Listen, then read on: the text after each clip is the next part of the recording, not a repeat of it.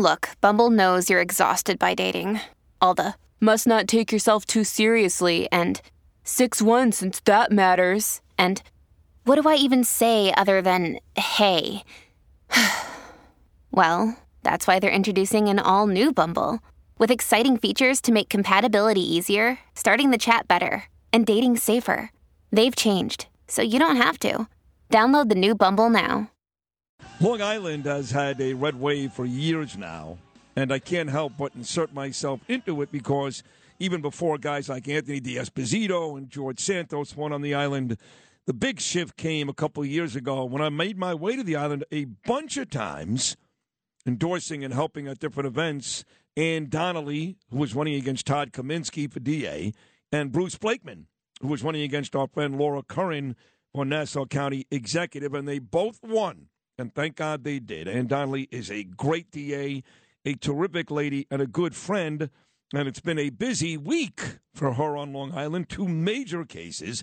Here she is joining me this morning, my friend, the DA, Nassau County, Ann Donnelly. Merry Christmas. Good morning, Annie. How are you? Good morning, Sid. I'm great. How are you?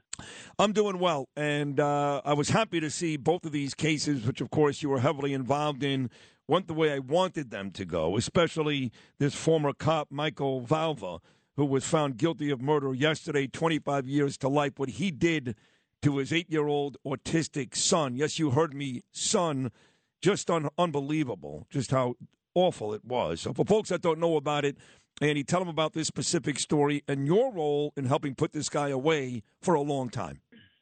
So, Sid, Michael Valva was tried and prosecuted in Suffolk County under the tutelage of Ray Tierney. But let me tell you, when 12 jurors spoke for little Thomas and found him guilty, I was ecstatic. Hmm.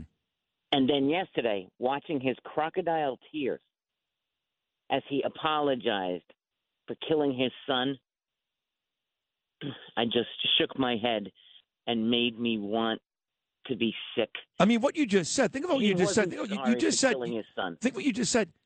He apologized for killing his son. He didn't apologize for killing someone. He didn't apologize. He apologized for killing his own son. It doesn't even sound right in the same sentence, right? No, he he was apologizing or he was unhappy and sad and sorry that the jury didn't believe his lies. So, 25 to life.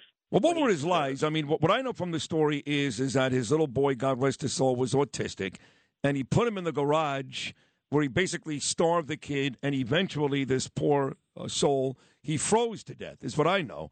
Uh, what was his excuse? What, what what did he say the reason was behind all that? Well, during the trial, his excuse was the girlfriend he was living with.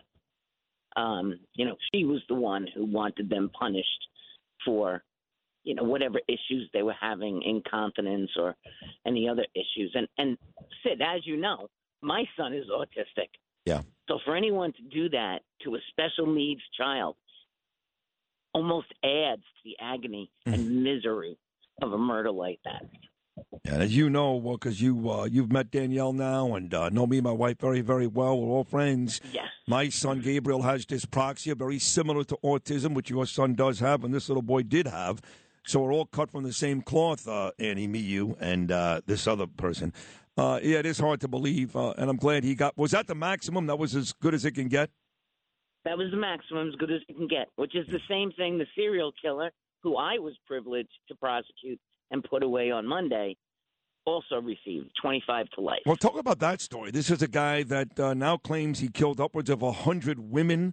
I guess five more came to the table last week. But is this a cold case that went cold for many years and DNA was your way of finding this guy? Tell us the specifics about this case because this was a blockbuster case. Yes, um, absolutely, that's what happened. So the Diane Cusick murder was almost 50 years old.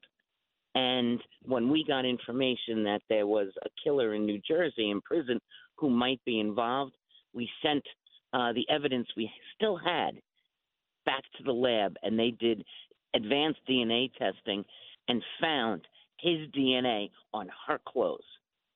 So we indicted him for her murder, Hmm. and he decided to take a plea and agreed as part of his plea to admit to four other murders of young women that he did here in Nassau County Laverne Moye, Sheila Heiman, Mary Beth Heinz, and Maria Rosado Nieves, whose family I'm still looking for. You know, I'd like to give them the same closure I was able to give the other four families on Monday. And Sid, if you had been in that courtroom, the tears of pain and joy Oh, from those families who've been waiting 40 to 50 years to find out what happened to their loved one was one of the most emotional days I've ever had in the DA's office after 33 and a half years. uh, it's a lot said there. That's the intrinsic value of some of these jobs. And I want to congratulate you and Donnelly on the work you did in this case, putting this guy away, and uh, Tierney in Suffolk County for the work he did with Valva. I mean, the only disappointment for me is, uh, has nothing to do with you or Tierney, is that there's no death penalty because honestly, both of these creeps should uh, should uh, die in the electric chair today. Both of them, Valva and this uh, serial killer. I don't disagree. Although I like to think that they're going to suffer for a long time in prison. Let's ho- let's hope so. Uh, that's a great job. Hey, you know those uh, those uh, was it Gilgo? I'm, I'm not even. I think it was Gilgo. Yes. That yes. was another like serial killer, rapist, murderer. Was that guy ever found? No, still looking for him. Um, they're doing advanced testing on that case too, so hopefully they'll get a, a break somewhere. That was a crazy story. And then uh, one of the one of the victims' mothers was like killed by the sister. Right? It was not a whole uh, side story to the Gilgo Yes, murders. that was a whole. Yes, you are correct. That was a whole side story. Ay, ay, ay. These, there's some crazy people out there. I got to tell you, man, you got you got a tough, tough job. I mean, you know, one thing for me to come in and talk about these stories, I don't see a lot of these horrible people. I mean, you actually see these people in court and deal with them on a uh, on a very intimate basis. I I got to commend you. Can't be easy. A lot of days. I know you got the victory, thank God, with uh, with the uh, with this latest case with the serial killer, but it's got to be tough going home at night sometimes. Sometimes it is, Sid. But you know what?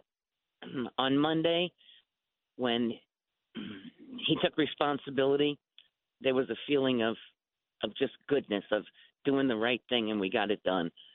And he was just a cold. when asked if he wanted to speak, the court asked him, and you know he just said one word: no. Wow, no. All right. At least he was at least he was decisive and short. I uh I will say that this red wave we've seen on Long Island and again it continued here during the midterms with two winners with D'Esposito and Santos. It really all started with you and I remember the first time Peter King spoke to me and my late friend Bernard and he said, "I'm telling you this Ann Donnelly, she's going to be great and she's going to win." And he was right. You did win, and you are great. And uh, I'm proud to be a friend of yours. But uh, you kind of started this this whole red wave on Long Island. Uh, You you won't admit to it, but I'm telling you, you did. Well, how about that? Thank you, Sid. Thank you very much. It's a true, it's a true story. You did. So congratulations to you on that too. Thank you for uh, coming on today. Congratulations to you and Tierney on uh, both of these cases uh, the last couple of weeks. And uh, God bless Long Island because if the rest of the country was like Long Island, we'd be in a much better place. And God bless you. Merry Christmas, Ann Donnelly. Thank you so much. Thank you, Sid.